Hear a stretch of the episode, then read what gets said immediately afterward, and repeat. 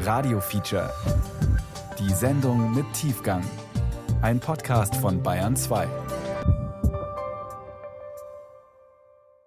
Hallo, Till Ottlitz hier. Im Dezember geht es hier im Bayern 2 Radio Feature um zwischenmenschliche Beziehungen. Wir alle haben es ja in der Pandemie viel schwerer, Privatleben und Beruf zu trennen. Aber was, wenn beide Partner in einer Beziehung den gleichen Beruf haben? Und wenn sie diesem Beruf vor allem zu Hause nachgehen? Sandra Hoffmann hat genau solche Menschen getroffen. Künstlerpaare. Und die haben schon vor Corona viele Probleme gehabt, mit denen auf einmal auch wir anderen kämpfen.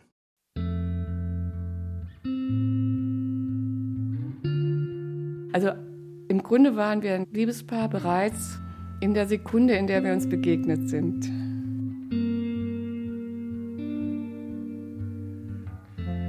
Bei uns beiden sind ziemlich katastrophale Beziehungen zum gleichen Zeitpunkt zu Ende gegangen.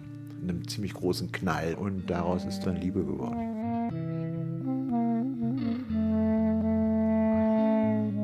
Und zu dem einen Künstler würde ich sagen, dass wir bald anfangen, glaube ich, äh, zu sagen, wir sind eine Künstlerin. Bin ich sofort dabei. Eine Künstlerin finde ich super. Wir sind eine Künstlerin. Das ist sehr schön. Das ist ab heute eingeführt.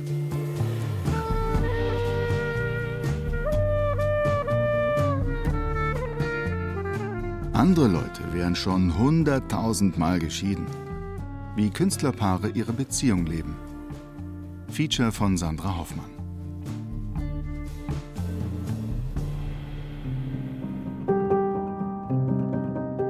Ich bin Sandra Hoffmann, Schriftstellerin. Seit nunmehr zehn Jahren bin ich mit einem Mann zusammen, der genau wie ich Bücher schreibt. Außerdem macht er Filme und arbeitet als Kulturredakteur. Wir sind also quasi ein Künstlerpaar. Das Sprechen über unsere Arbeit, unsere Beziehung zur Kunst, über unser Schreiben bestimmt unser gemeinsames Leben. Was auch bedeutet, dass unsere Stimmung oft davon abhängt, wie zufrieden wir gerade mit unserer Arbeit sind, wie viel Anerkennung wir bekommen. Ich war noch nie davor über viele Jahre so froh in einer Beziehung und denke schon lange darüber nach, was die Beziehung von Künstlerpaaren ausmacht. Unterscheiden sie sich von anderen Paaren? Tatsächlich fragen sich ja alle Menschen, egal ob Anwältin oder Friseur, Fußballspieler oder Bademeisterin, wie gelingt eine gute Beziehung? Also habe ich mich umgehört unter Künstlern und Künstlerinnen in ganz unterschiedlichen Lebensaltern. Kennenlernen und verlieben.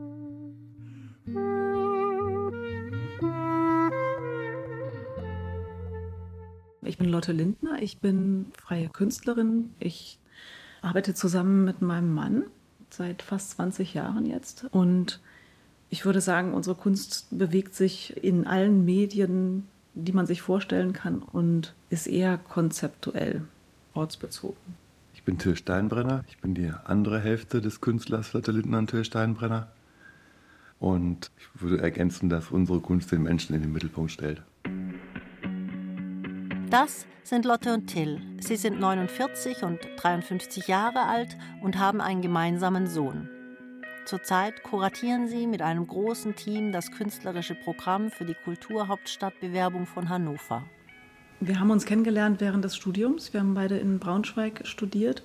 Ich habe da angefangen, Bildhauerei zu studieren und ich wollte eigentlich das Materielle loswerden und habe angefangen, performativ zu arbeiten, habe meine bildhauerischen Werke so lange zerlegt, bis sie nicht mehr vorhanden waren. Und dann bin ich ziemlich schnell bei Marina Abramovic gelandet, erstmal nur als Zuschauerin, weil mir das alles sehr extrem vorkam, also so wie sie die Klasse so gebunden hat an sich. Aber trotzdem hat es mich auch wahnsinnig angezogen, also weil total spannende Leute in dieser Klasse waren. Und dort ist Till dann irgendwann dazugekommen. Marina Abramovic ist die wohl berühmteste Performance-Künstlerin der Welt. Für ihre bekannteste Arbeit saß sie drei Monate lang jeden Tag acht Stunden ohne Pause auf einem Stuhl im Museum of Modern Art in New York. Besucher und Besucherinnen konnten den Platz ihr gegenüber einnehmen und ihr in die Augen schauen. Ich hatte damals noch eine andere Freundin, fand Lotte aber irgendwie toll. Und gemeinsam sind wir viel gereist mit der Klasse, mit Marinas Performance-Klasse durch die ganze Welt. Wo sind wir beiden auch nebeneinander viel gereist, haben dann in Zügen oder Flugzeugen sitzend meistens nebeneinander gesessen und haben das Zeiträtsel gelöst, das sonst keiner mit einem lösen will, freiwillig und solche Dinge gemacht. Und ich meine, der Rest ist ja irgendwie auch logisch, wenn man das zusammen kann. Und ich habe, glaube ich, noch nie bewusst planmäßig über längere Zeit einer Frau nachgestellt. In dem Fall habe ich es zum ersten Mal ausprobiert und sie hat mich dann erhört irgendwann, ja. I'll be your mirror, reflect what you are, in case you don't know. I'll be the wind, the rain and the sunset, the light in your door, to show that you're home. Ich bin Benjamin Fröhlich. Ich bin DJ, Musikproduzent und Plattenlabelbetreiber. Und Katharina ist in der Kollegstufe auf unsere Schule gekommen. Sie war relativ auffällig in ihrem Aussehen. Diese rosa Trainingshosen und immer so eine verbeulte Mütze auf. Das hat auf jeden Fall meine Aufmerksamkeit erregt. Benjamin Fröhlich und Katharina Adler sind seit 19 Jahren ein Paar. Inzwischen sind sie auch verheiratet. Katharina Adler hat 2018 ihren ersten Roman veröffentlicht. Ida beruht auf der Geschichte ihrer Urgroßmutter, die unter dem Pseudonym Dora als Patientin von Sigmund Freud berühmt wurde.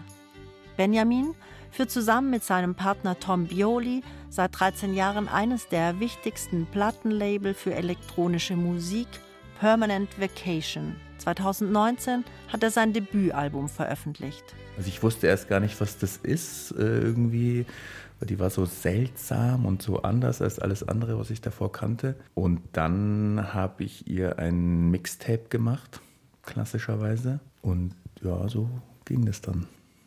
Ich habe ähnliche Erinnerungen. Ähm, nur muss ich sagen, dass ich damals das Mixtape erst gar nicht kapiert habe. Ich, also äh, ich habe dann äh, das Mixtape. Was ironisch ist, weil es waren nur Liebeslieder drauf, aber du hast es wohl trotzdem nicht verstanden. es war tatsächlich so eine Silvesternacht, wo dann klar wurde, was los ist. When you think that's inside your twisted and Let me stand to show that you are blind. Please put down your hands, cause I see you.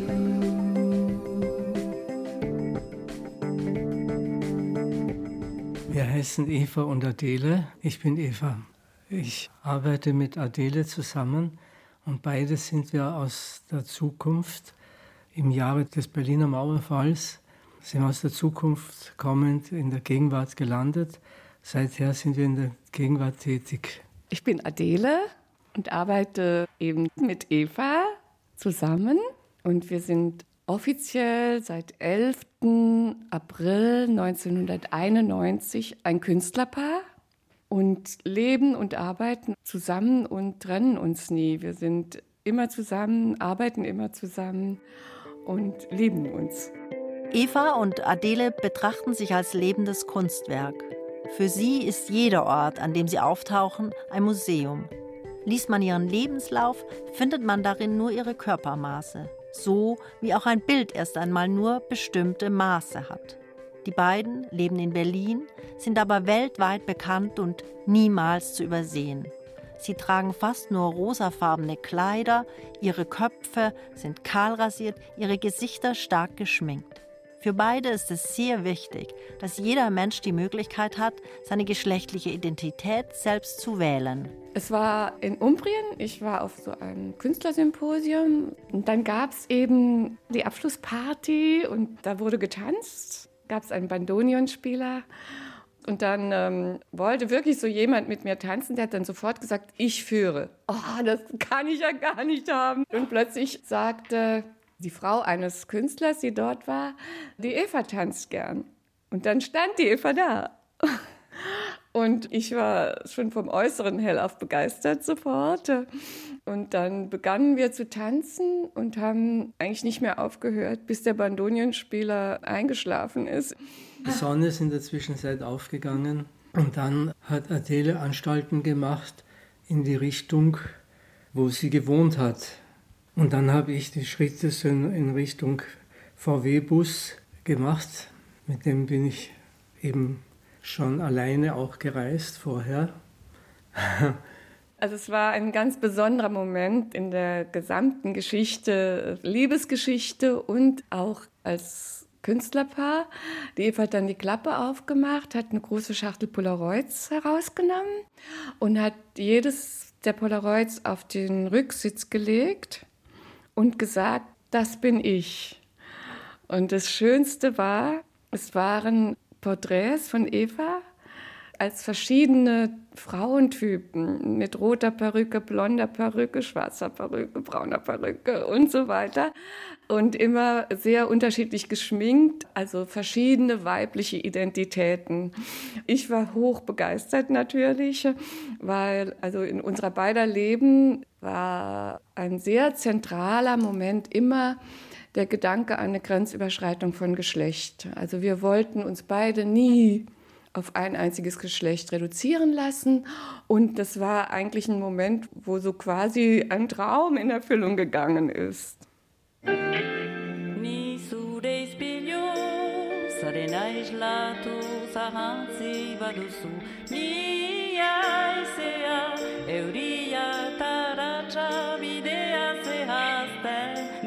argia barne ailuntzen zaizunea zekenta zita sentitzea utzi eraiten itxu zaudela otoi jaitxi eskua ikusten bat zaitu. Ich habe Danielle zum ersten Mal gesehen, ungefähr 1987, was kurz nachdem sie nach Berlin gekommen ist gewesen sein muss an einer Bushaltestelle stehend mit einem Beehive, also mit einer Hochfrisur und von Kopf bis Fuß in einem schwarzen Lack-Outfit. Und ich bin mit dem Fahrrad an dieser Bushaltestelle vorbeigefahren und bin erstmal abgestiegen und habe mich hingesetzt und habe dieses Wesen angeguckt.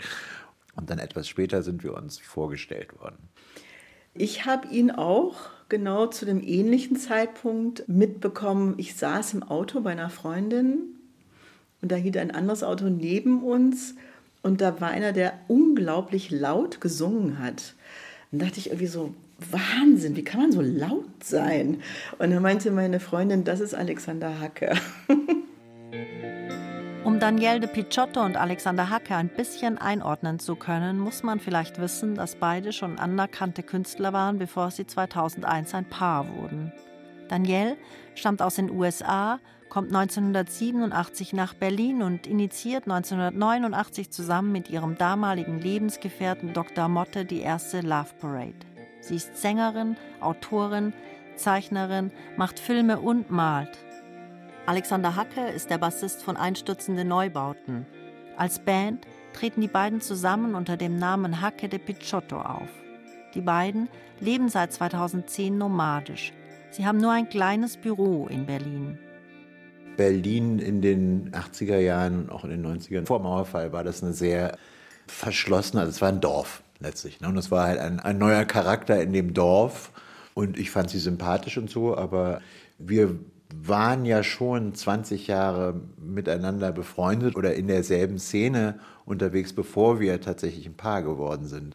Genau, also wir haben uns über die Jahre hinweg oft gesehen und auch gut verstanden, aber wir hatten auch beide immer Freunde oder Freundinnen. Also ich kenne all seine Ex-Freundinnen und er kennt all meine Ex-Freunde. Und ich habe zwischendurch schon öfters gedacht, der ist echt toll, aber wie gesagt, es war mir alles zu extrem und ich hatte auch immer einen Freund. Und als wir dann gleichzeitig uns von unseren letzten Partnern getrennt haben, das war das erste Mal, dass wir beide gleichzeitig auch keinen Partner hatten.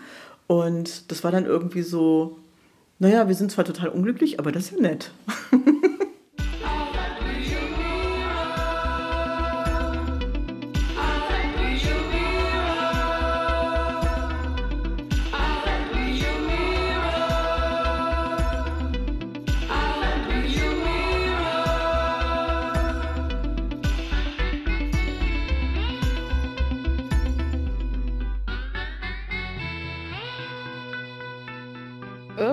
uns kennengelernt? Also wir haben beide schon in München gewohnt und wir hatten gemeinsame Freunde und Flo hat zu der Zeit in der WG gewohnt.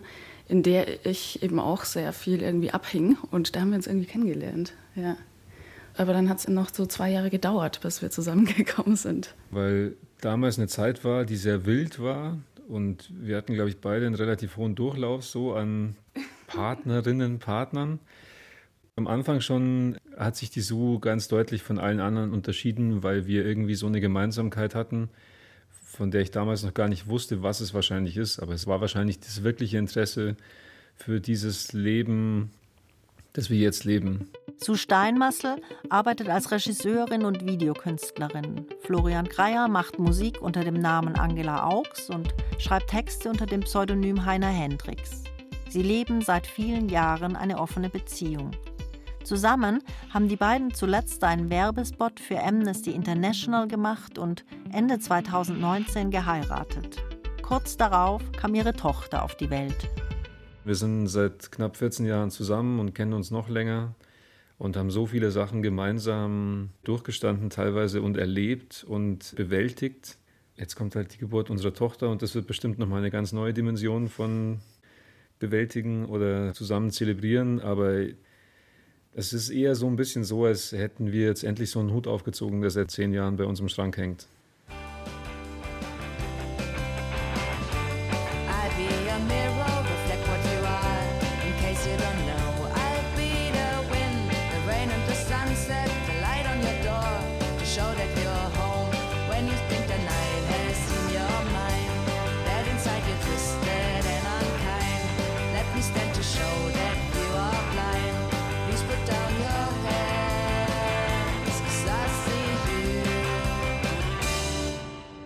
Uns tatsächlich am Kloster kennengelernt, in einer Buchhandlung. Also wir haben uns schon über die Literatur kennengelernt.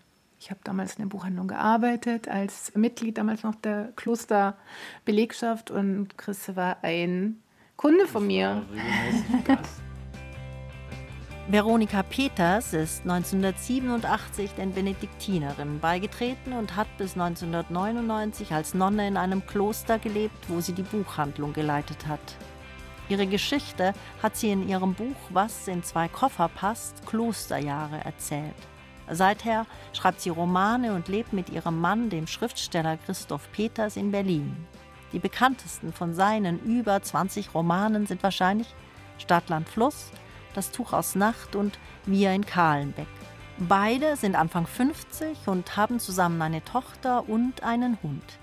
Damals noch meiner ersten Frau und wir haben da ein paar Jahre lang immer so Retreats in dieser Benediktinerinnenabtei gemacht ähm, und an den Stundengebeten teilgenommen. Und ich erinnere mich sehr deutlich, als ich zum ersten Mal in diese Buchhandlung kam, kam eine junge Nonne aus dem äh, Cheftrakt und ähm, ich habe mir gedacht, wow, so junge und so schöne Nonnen gibt es. Und ähm, naja, und dann sind wir ganz lange immer engere Freunde geworden, bis wir irgendwann so nach drei, vier Jahren gemerkt haben, dass wir unsere Leben vielleicht doch zusammenschmeißen und nochmal ganz neu anfangen sollten. Ich habe quasi meine erste Frau dort bei so einem Retreat wegen und mit Veronika verlassen. Das war natürlich eine harte Entscheidung und das war auch ähm, sicherlich ähm, nicht einfach für meine damalige Frau, aber als ich eine Woche oder zehn Tage vorher in das Kloster mit meiner damaligen Frau gefahren bin, war noch nicht klar, dass ich ähm, das Kloster mit Veronika verlassen würde. Ich saß irgendwann in diesem Speisesaal und guckte mich so um und sagte, ich bin eigentlich schon weg. Und äh, es wird Zeit, dass ich mich sozusagen wieder einhole, indem ich wirklich gehe. Und diesen, auch aus Respekt vor den Nonnen, die äh, weiterhin dahinter stehen und das zu leben versuchen, ähm, muss ich eben gehen. Aber es war natürlich sehr viel schöner und auch sehr viel leichter, mit jemandem zusammen neu anzufangen als alleine. Naja, wir standen dann plötzlich in Berlin bei einem meiner besten Freunde, den ich ein paar Monate vorher schon darüber in Kenntnis gesetzt hatte, dass ich eigentlich in diese Frau verliebt bin. Und ähm, den hatte ich dann von unterwegs angerufen. Dann hat er uns irgendwie nachts um halb drei, als wir irgendwie vom Zug kamen, mit einem Glas Wein in der Hand empfangen. Und dann haben wir uns hier erstmal sortiert. Also wir hatten ja erstmal nichts. Also wir hatten keine Sachen und keine Gegenstände. Na, wir haben halt bei Null angefangen, das war doch gut. Ja, wir, ja genau. Die Schriftstellerin Katharina Adler und der DJ Benjamin Fröhlich kennen sich schon seit der 11. Klasse. Wir sind ja quasi am Ende unserer Schulzeit zusammengekommen. Das heißt, es war eh schon alles ganz schön aufregend. Und wir haben schon auch immer bisschen Scherze gemacht, so, oh, ob wir nach dem Abi noch zusammen sind und so.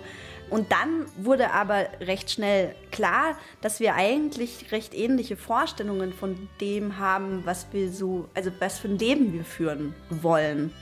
Ich glaube, wir wollten beide relativ schnell aus diesem System aussteigen. Also ich zum Beispiel habe die Schule einfach gehasst. Also ich wollte so schnell wie möglich da raus und ich glaube die Katharina auch. Und wir hatten halt beide, ich mit Musik und sie mit ihrem Schreiben, so halt schon so gewisse Vorstellungen, wie, was man vielleicht gerne mit seinem Leben machen wollen würde.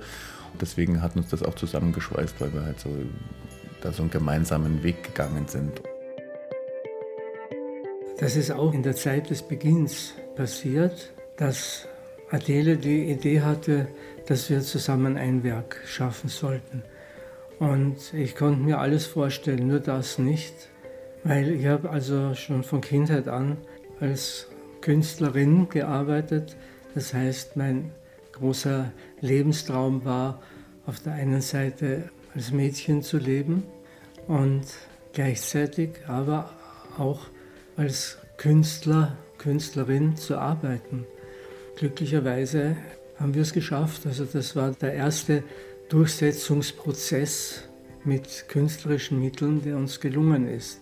Wir waren einfach da dann.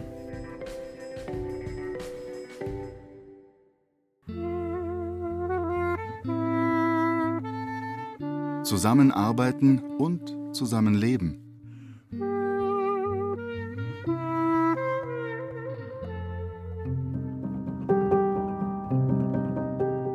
Meisten Menschen, die als Paar zusammenleben, arbeiten in verschiedenen Berufen. Klar, manchmal lernen sich Menschen bei der Arbeit kennen und sind im gleichen Unternehmen.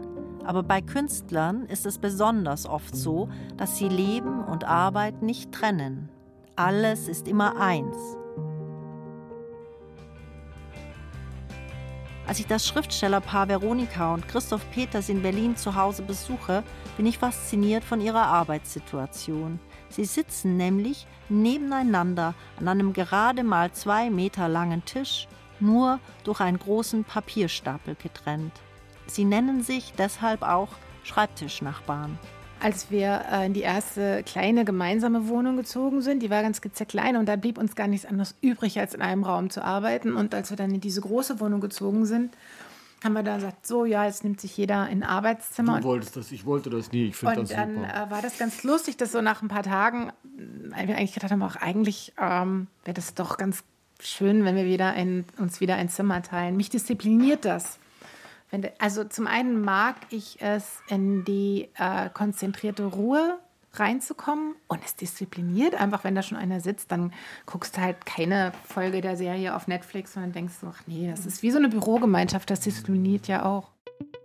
Die Münchner Videokünstlerin Sue Steinmassel und ihr Mann Florian Kreier arbeiten bei größeren Projekten gerne zusammen.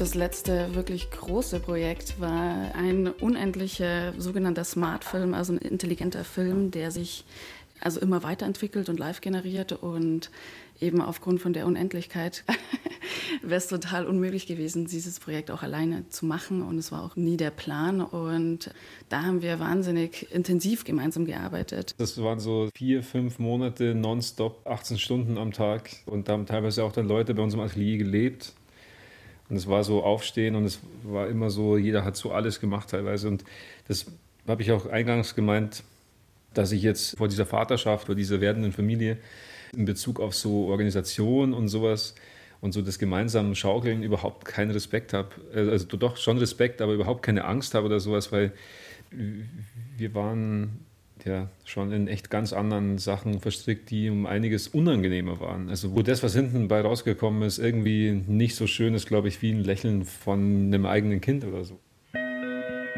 Lotte Lindner und Till Steinbrenner haben irgendwann entschieden, dass sie sogar ihre früheren Arbeiten nachträglich mit beiden Namen signieren, so dass sie tatsächlich bis heute all ihre Kunstwerke gemeinsam schaffen. Tatsächlich waren es noch zwei Jahre, die wir so ein bisschen laboriert haben mit verschiedenen Formen der Kollaboration. Und dann haben wir uns ganz zusammengeschmissen und haben tatsächlich dann auch im Zuge dessen einfach begonnen, alle Werke, die auch vorher entstanden sind, als gemeinsame Werke zu behaupten. Also wenn da jetzt was rausgeht oder ginge von den alten Sachen, die es davor gab, dann wäre das eben auch einfach doppelt signiert. Das hat ganz viel Energieverlust weggenommen. Also so vorher gab es dann auch schon so Eifersuchtsgefühle, irgendwie, ja, den haben sie jetzt gefragt und mich nicht oder jetzt äh, hat sie da was hingehängt und ich habe nur geholfen oder also irgendwie so, obwohl wir so viel diskutiert haben und entwickelt haben gemeinsam. Also da hatte zwar jeder noch auch so sein eigenes Werk in der Mache, aber das ist immer mehr zusammengeflossen so und ja, das war einfach ein großer Reibungsverlust, fand ich. Und zu dem einen Künstler würde ich sagen, dass wir bald anfangen, glaube ich, äh, zu sagen, wir sind eine Künstlerin. Bin ich sofort dabei. Eine Künstlerin finde ich super. Wir sind eine Künstlerin. Das ist sehr schön. Das ist ab heute eingeführt.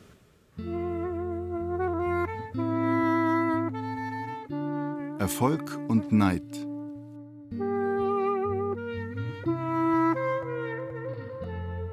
Manchmal beneide ich Christoph und die Fülle seiner Stoffe. Ich habe da größere Unsicherheiten und Christoph geht da sehr viel, für mich, von meinem Eindruck her, sehr viel planvoller vor. Und da bin ich manchmal sehr neidisch. Das nervt mich manchmal, wenn du dann ja. schon so weißt, was du machen musst und ich das nicht weiß. Sie ist künstlerisch ziemlich omnipotent begabt. Quatsch, das ist Quatsch.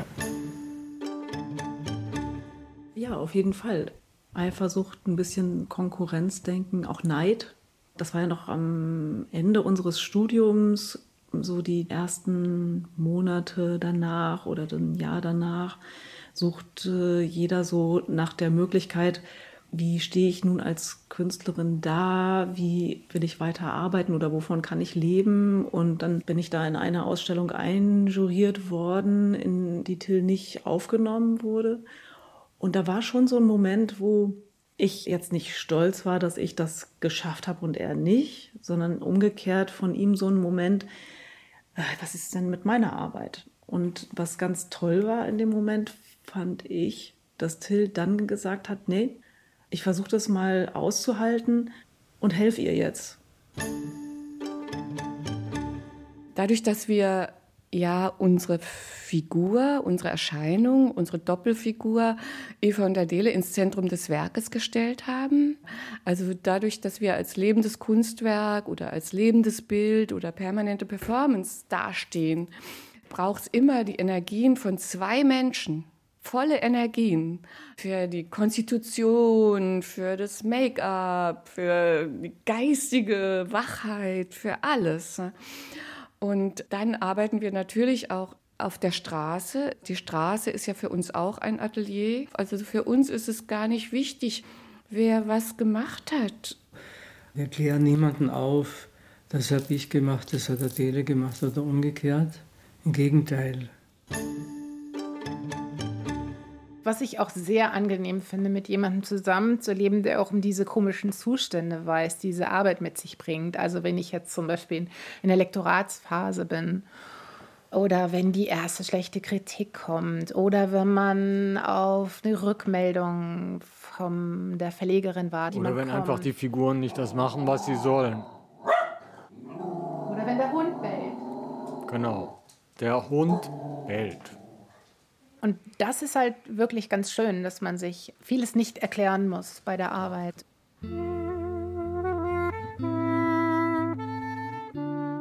Geld und Liebe.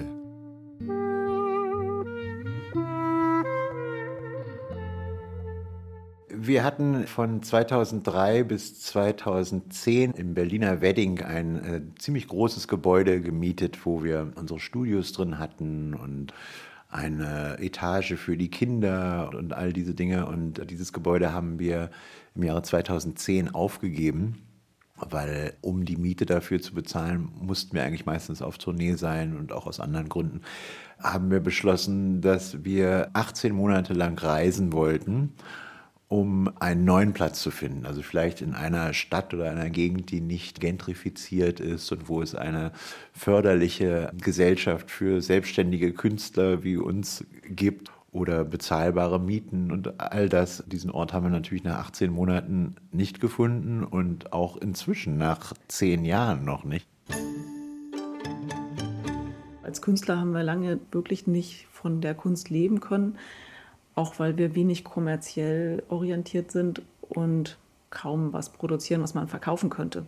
Da haben wir die meiste Zeit mit handwerklicher Arbeit unser Geld verdient und das haben wir immer gemeinsam gemacht. Also wir haben wirklich alle Baustellen gemeinsam bearbeitet, irgendwie Häuser ausbauen, umbauen, Fußboden legen, Treppen bauen, Möbel bauen, Auftragsarbeiten, so.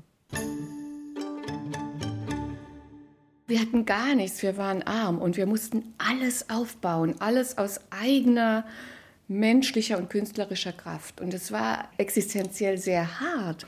Heute sind wir glücklicherweise in der Lage, unsere Existenz gut zu bestreiten. Das ist noch mal was ganz anderes, muss ich ehrlich sagen. Ne? Wir haben keine gemeinsamen Konten, aber ich, ich, sehe das jetzt nicht so als mein Geld, dein Geld. Also ich hätte zum Beispiel ohne Benjamins Unterstützung meinen ersten Roman nicht schreiben können. Das wäre nicht möglich gewesen, weil das, das war dann so zeitintensiv und doch so eine klare Entscheidung von mir, die erstmal jetzt den, in der ersten Zeit des Schreibens Gelderwerb nebenbei einfach nicht möglich gemacht hat. Und ähm, ja, das wäre einfach nicht gegangen. Insofern sehe ich schon auch so, dass es immer wieder Punkte in unserem Leben gab, wo wir sowohl emotional als auch finanziell für den anderen so da waren.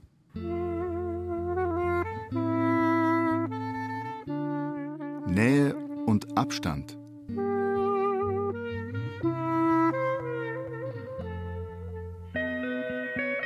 Lotte Lindner und Till Steinbrenner besuche ich zu Hause in Hannover.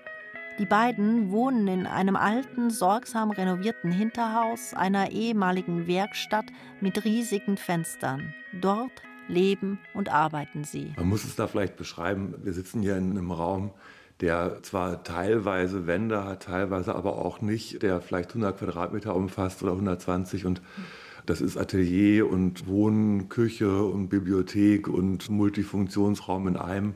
Das Einzige, was eine Tür hat, ist der Weg in die Privatgemächer und der Weg in die Tischlerei, weil die ist einfach arg laut und staubig. Und genauso leben wir auch. Tatsächlich ist die Tischlerei mit der Tür manchmal der Raum, in dem ich mich gerne mal zurückziehe, wenn ich einfach so zum Arbeiten weg bin und dann auch ganz für mich bin.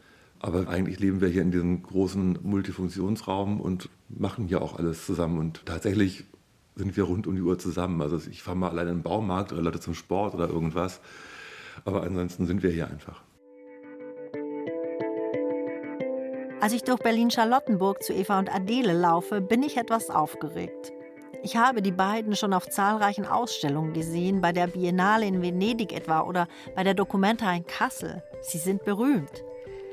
Aber als ich ihnen gegenüberstehe, ist alles ganz selbstverständlich. Sie führen mich durch ihre Räume, mehrere Stockwerke in einem Haus, das meiste ist Atelier, bis wir schließlich in ihrer Küche sitzen, wo es im Gegensatz zu ihrem Äußeren nicht auffällig anders aussieht als in anderen Küchen. Sie sitzen nebeneinander am Tisch, Eva ist zurückhaltender als Adele, mit der Zeit gibt sich das aber. Es gehört nämlich auch zu unserer Arbeit, dass wir sehr viel einsame Zeit verbringen. Also wenn wir künstlerisch arbeiten, gibt es Phasen, wo wir zugleich arbeiten, aber auch sehr, sehr viele Phasen, wo wir alleine arbeiten, uns gegenseitig besuchen, auch Gespräche haben über die Arbeit. Wir haben ein Gartenatelier und einen großen Atelierraum. Wir haben erste OG oder manchmal auch hier in der Wohnung. Also wir sehen da keine Grenze des Ateliers. Es ist alles Atelier. Und es gibt ja so viele unterschiedliche Arbeiten innerhalb dieses Lebenskunstwerks Eva und Adele.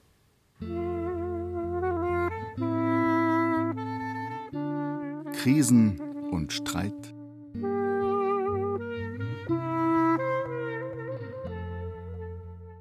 Der Moment der Aufgabe des Hauses war natürlich total einschneidend und für mich auch, muss ich zugeben, hätte ich eigentlich nicht so gedacht, ich meine, ich hatte mich schon ein bisschen davor gefürchtet. Das war schon ziemlich einschneidende und auch gar traumatische Erfahrung, würde ich mal sagen. Aber dann gab es eben halt auch diesen Aha-Effekt, wo man merkt, ich brauche das aber eigentlich auch alles gar nicht. Danielle de Picciotto und Alexander Hacke haben sich schon oft bewusst dafür entschieden, etwas in ihrem Leben zu verändern, weil sie merken, es geht so nicht mehr weiter. Sie haben ihr Haus aufgegeben, haben irgendwann begonnen, vegan zu leben und kein Alkohol mehr zu trinken. Das Haus aufgeben war auf alle Fälle ein Einschnitt, aber ich glaube, dass vegan werden und nicht mehr trinken auch ein extremer Einschnitt war. Also für mich war vegan werden wirklich einer der unglaublichsten Sachen, die mir passiert sind in meinem Leben, weil es meinen gesamten Blick auf die Welt verändert hat. Und das Gleiche auch mit Alkohol. Also wenn man aufhört, Alkohol zu trinken, ist es ja nicht nur, dass man irgendwie aufhört, Alkohol zu trinken, sondern man muss ja sein gesamtes Verhalten, ob das jetzt sozial, privat, gesundheitlich, in jeglicher Hinsicht muss man das verändern, weil es geht einfach nicht mehr so, dass man die ganzen Nächte durchsäuft mit seinen Freunden, sondern irgendwann mal werden die richtig betrunken, man langweilt sich. Also all diese Sachen waren für mich genauso extrem einschneidend wie das Haus aufgeben. Aber ich bin total glücklich, weil die Veränderungen, die diese Sachen mit sich gebracht haben, haben unser Leben auf einen ganz anderen Weg gebracht. Wenn man diese Entscheidung trifft, überhaupt für sein Leben transgender zu leben, dann ist das schon ein riesengroßes Abenteuer. Und wie wir begonnen haben, haben sogar die Transgender-Leute selbst noch nicht das sich einmal richtig ausgekannt, was das eigentlich ist und wie das funktioniert und so weiter. Und es gab auch sehr, sehr viele Leute, die uns gemobbt haben. Wir haben also so die volle Härte erlebt mit unserer Existenz und mit der Grobheit auch, die uns widerfahren ist. Ja, also wir waren auch also ein Jahr gar nicht zusammen. Also Flo hat Schluss gemacht. Da war es erstmal wirklich vorbei. Flo war einfach zu dem Zeitpunkt einfach nicht beziehungsfähig. Das habe ich auch so akzeptiert. Deswegen war das auch so, sage ich mal, gefühlsmäßig so ein bisschen schwierig, weil ich eben jetzt auch nicht so total sauer sein konnte, sondern irgendwie auch noch das Gefühl hatte, ah, ich muss irgendwie trotzdem für ihn irgendwie da sein. Und davor hatten wir eben auch eine sehr komplizierte Beziehung. Also wir, es war halt sehr offen und dann waren da halt eben auch noch andere Menschen. Und dann hatte ich eben eigentlich zwei Beziehungen, eben mit Flo und noch jemanden. Und wir haben uns schon immer sehr viel zugemutet, sage ich mal. Und es war, glaube ich, auch richtig, weil sonst wären wir auch nicht mehr zusammen, weil wir doch einfach super ja, neugierige Menschen sind und auch die ganze Zeit einfach Leute kennenlernen und uns permanent in anderen Realitäten befinden. Und wenn wir uns da, sage ich mal, eingesperrt hätten, dann so hätten wir einfach gesagt, okay, nee, also wir lieben uns zwar, aber jetzt so eine monogame Beziehung für immer mit Mitte 20, das wäre irgendwie, wäre bei uns jetzt nicht gegangen oder hätten wir, glaube ich, einfach nicht so ja. gewollt. Ja. Also mit Mitte 30 schwer genug.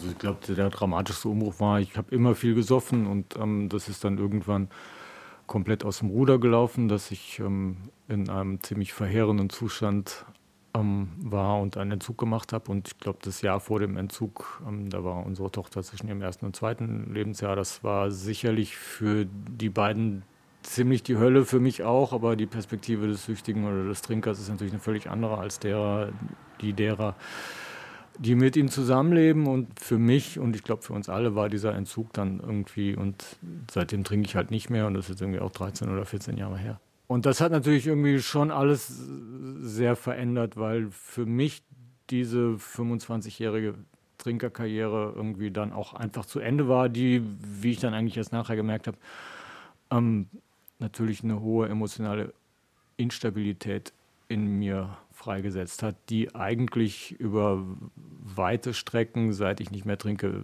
in einer viel größeren Ruhe und Gelassenheit ähm, gewichen ist, was, glaube ich, ähm, nicht nur diese Familie auch dann gerettet hat, sonst wäre sie vermutlich auseinandergeflogen, sondern überhaupt insgesamt das Leben ähm, sehr verändert hat. Das sind dann so Sachen, die hauen dich, ich sage das jetzt mal ein bisschen flapsig, die hauen dich raus oder die hauen dich rein. Also wenn du so etwas überstehst, zusammen, mehr oder weniger. Du kannst dich nur selber aus der Sucht befreien. Gleichzeitig, wenn man das durchgestanden hat und sagt, wir gehen danach gemeinsam weiter, anders als vorher, aber bewusster auch und die Beziehung ist gleichzeitig zerbrechlicher als auch stabiler. Das geht beides nebeneinander und das ist eigentlich eine sehr, auch gleichzeitig eine schreckliche und gute Erfahrung. Das ist schon nicht nix. Katharina Adler, die Schriftstellerin, und Benjamin Fröhlich, der DJ und Plattenlabelbetreiber, haben nach einer großen überstandenen Krise erst vor kurzem geheiratet. Das war jetzt bisher unsere größte Krise, dass wir, als ich dann das Buch fertig geschrieben habe und Benjamin war kurz davor, ein Album fertig zu machen, dass es sich nur noch darum gedreht hat. Also es hat sich nur noch um mein Buch äh, gedreht und nur noch um dieses Album, was circa, also es war ein bisschen versetzt, aber doch die Entstehung zeitgleich war. Und wir haben so viel drüber geredet, dass das uns tatsächlich was gekostet hat.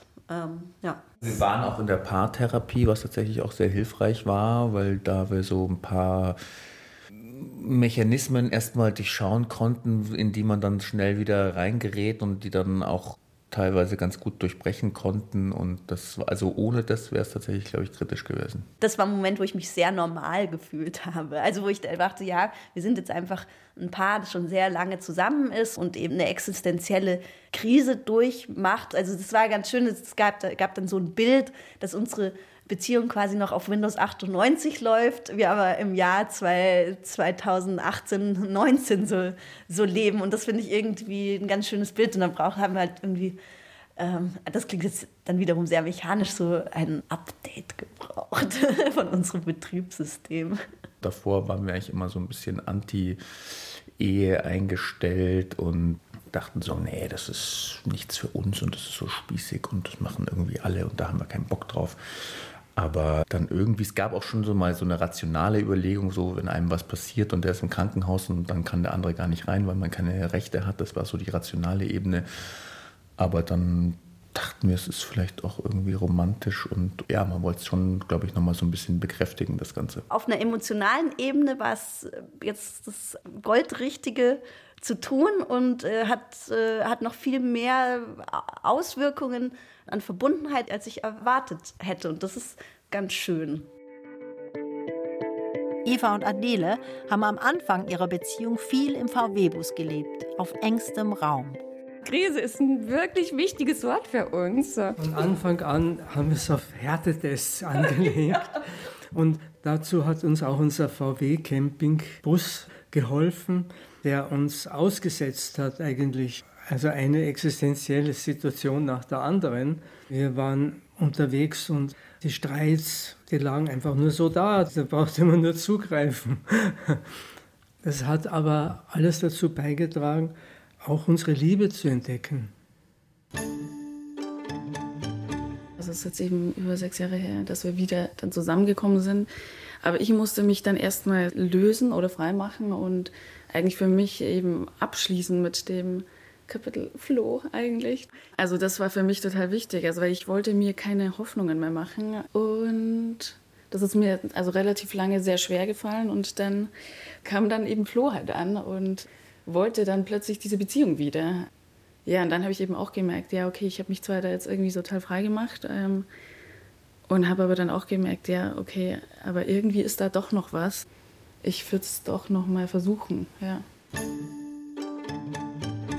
Was ich wirklich toll fand, war auch, dass Alex trotz seiner Lebenskrise und vielleicht Midlife-Crisis sich dann eben nicht irgendwie eine 18-Jährige geholt hat, wie sehr, sehr viele Leute, die wir kennen, sondern den Schwachpunkt nicht in der Beziehung gesehen hat, sondern verstanden hat, dass es irgendwas mit seiner eigenen Auseinandersetzung mit dem Leben zu tun hat und sich damit praktisch auseinandergesetzt hat.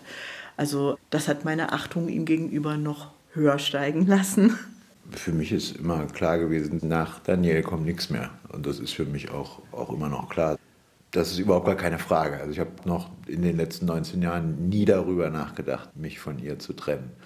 Aber wir können uns sehr intensiv und sehr leidenschaftlich streiten. Und das kann also auch für einen Außenstehenden ähm, sehr schockierend sich anmuten. Aber ich glaube, wir sind beide auch extreme Menschen in, äh, von unserer Grundausstattung, was sich unterschiedlich auswirkt. Aber wenn wir aneinander geraten, Also wir sind auch beide total stur und wir können uns dann wunderbar gegenseitig sabotieren und blockieren und all diese Dinge. Aber niemals mit der Prämisse oder mit dem Hintergedanken, der zu einer Auflösung führen würde. Es gibt jeden Tag Krisen, es gibt jeden Tag auch Streit, wir streiten viel. Wenn man eng zusammen lebt und viele Entscheidungen am Tag trifft, die auch das gemeinsame Leben oder Werk betreffen, dann meint man es auch ernst und wenn man es ernst meint, streitet man auch. Ich sage immer wieder dazu, wahrscheinlich noch zu selten, aber immer wieder, dass ich nicht streiten würde, wenn ich sie nicht lieben würde, weil dann würde ich aber weggehen. Das ist ja viel einfacher. Und es gibt auch im gemeinsamen Arbeiten diese Situationen, die fast schon ein lustiges Ritual geworden sind, wo man dann schon selbst, also beide drüber lachen kann, dass es so einen Prozess gibt, dass Arbeiten gemeinsam entwickelt werden und man sich total einig ist, wie das aussehen wird. Es ist alles total klar und auch 18 Mal hinterfragt und diskutiert. Und dann gibt es den Moment der Umsetzung, wo plötzlich auffliegt, nee, wie, so meinst du das? Das kann nicht wahr sein. Das ist doch furchtbar. Also es gibt immer, es, es gibt auch immer furchtbaren Krach darüber dann und gibt aber immer am Ende ein gutes Ergebnis. Blöd ist, wenn wir gleichzeitig so Krisen haben, ne? Wir haben ja keine Krisen. Doch. Bei uns ist es noch mal ganz anders, glaube ich, wie bei vielen anderen. Dadurch, dass wir sozusagen aneinander gekettet sind durch die Erscheinung Eva und Adele und durch das Werk Eva und Adele. Also wir wollen in keiner Weise das Werk gefährden. Das wollen wir schon als Künstlerinnen nicht und auch als Menschen nicht. Und deswegen ist unsere Beziehung so irrsinnig radikal. Wir sagen uns alles. Ich glaube, andere Leute wären schon hunderttausendmal geschieden. Sue Steinmassel und Flo Kreier erzählen mir, dass sie auch nach der Geburt ihrer Tochter nicht vorhaben, Prinzipienreiter in Sachen Treue zu werden. Das ist im Endeffekt auch der Grund gewesen für die Hochzeit, dass wir irgendwie zusammengeführt wurden und einfach uns sehr, sehr gern mögen und immer wieder drüber hinwegsehen können über Dinge, die jetzt nicht so rund laufen. Das ist ja grundsätzlich so die, das Prinzip von Freundschaft, dass man, das sind ja nicht dann Beziehungen, die immer gut laufen, sondern Beziehungen, in denen man immer mit einem guten Gefühl über alle Verletzungen und Missverständnisse einfach kann man so drüber hinwegsehen, wenn man so eine tiefe Verbindung spürt. Und das, das ist es eigentlich. Und das hat uns auch wieder zusammengebracht. Was mich bei den Gesprächen am meisten beeindruckt hat, wie häufig und heftig die Paare miteinander streiten, aber auch wie offen und konstruktiv sie mit ihren Differenzen umgehen. Ich habe sechs Künstlerpaare getroffen, von deren Beziehungen ich davor nichts oder sehr wenig wusste. Ich wollte herausfinden, ob ich ihnen oder ihren Beziehungen etwas abschauen kann. Das Überraschendste für mich dabei war, wie analytisch und wie bewusst sie mit ihrem Leben umgehen. Und wie sehr sie als Paare aneinander glauben. Das Interessante ist ja, dass wir komplette Gegensätze sind. In eigentlich allem. Alex ist groß, ich bin nicht so groß. Alex ist laut, ich bin eher leise. Alex ist eher eine Rampensau, ich bin eher zurückhaltend. Ich bin ungeduldig, Alex ist eher vielleicht ein bisschen faul. Alles ohne Wert. Ne? Ich habe unglaublich viel dadurch gelernt, wahnsinnig viel. Also er ist ein Nerd. Er liebt Computererklärungsbücher. Ich hasse sie. Und dadurch ergänzen wir uns aber perfekt. Er kann mit einem Bankangestellten umgehen, ohne auszurasten. Ich nicht. Ich kann aber dagegen irgendwie akribisch eine ganze Tour buchen. Und das macht mir Spaß, ist kein Problem. Ich spiele alte Instrumente, die eigentlich normalerweise nicht verstärkt werden. Alex spielt Bass und Gitarre, die verstärkt werden.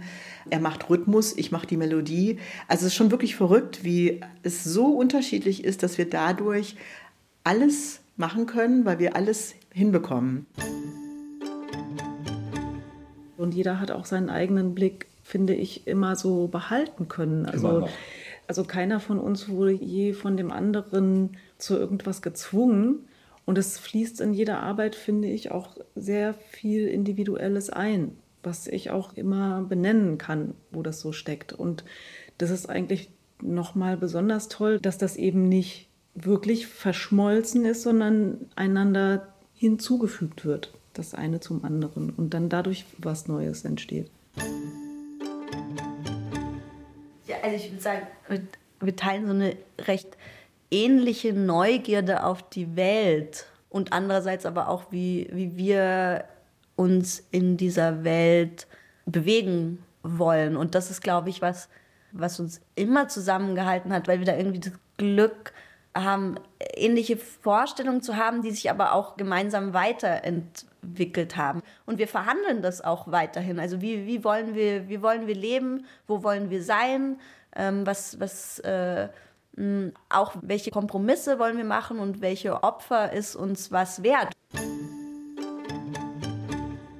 Also ich glaube, was uns beide auch verbindet, ist, dass wir es uns gegenseitig einfach nicht gemütlich machen. Also dieses Thema Gemütlichkeit ist nicht das Zentrum unseres Lebens, weil wir so stark einfach immer weiter wollen und uns entwickeln wollen, dass alles, was so zu viel Sicherheit und Gemütlichkeit ausstrahlt, macht uns eigentlich beide so ein bisschen kirre. Da haben wir, glaube ich, eher Angst davor.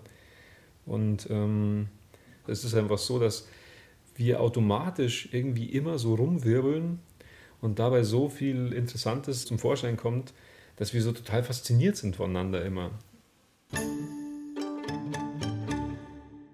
Also ich muss sagen, es ist von Tag zu Tag schöner geworden. Weil je mehr wir voneinander wussten, je mehr wir gelernt haben und vor allem, was ganz, ganz wichtig ist, du musst eine riesige Lust an der Analyse haben. Also was passiert ist, wie gehst du mit Dingen um und du darfst keine Scheu haben oder wie man so oft sagt, es darf 0,0 unter den Teppich gekehrt werden. Ich hätte auch alleine, glaube ich, einfach keinen Bock, Künstler zu sein. Da würde ich, glaube ich, aufhören. Da würde ich Häuser bauen, da hat man eh Teams, da kommt der Klempner, der Elektriker. Aber alleine Künstler sein ist, glaube ich, ein wahnsinnig trauriger und anstrengender Beruf. Nee, sehe ich keinen Sinn drin. I be your mirror, reflect what you are, in case you don't know. I be the wind, the rain and the sunset, the light on your door to show that you're home. When you think the night has in your mind, that inside you're twisted and unkind. Let me stand to show that you are blind. Please put down your hands, cause I see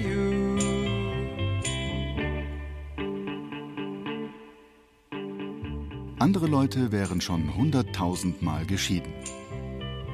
Wie Künstlerpaare ihre Beziehung leben.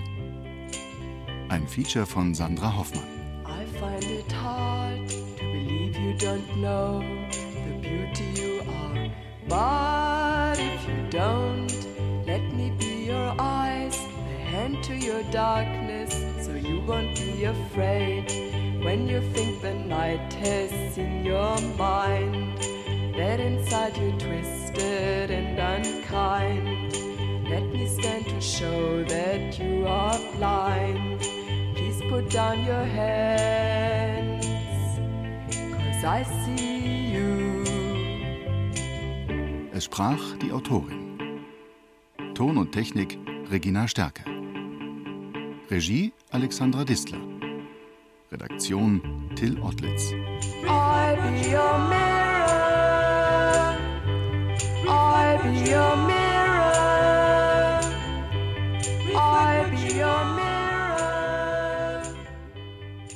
Eine Produktion des Bayerischen Rundfunks 2020.